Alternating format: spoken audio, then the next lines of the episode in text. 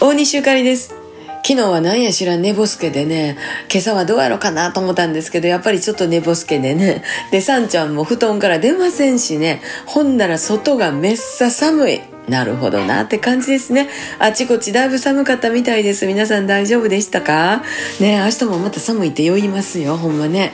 で、今日はね、もう、なんとこの寒い日ですが、半日スタジオを抑えてまして、トラちゃんと二人、あの、録音に行ってまいりまして、え前半の3時間はトラちゃんが一人で作業。私は、えー、前半のその3時間の間に、サンちゃんの散歩行ったり、カーブス行って、運動行ったりして、ウォーミングアップしてから歌うことができました。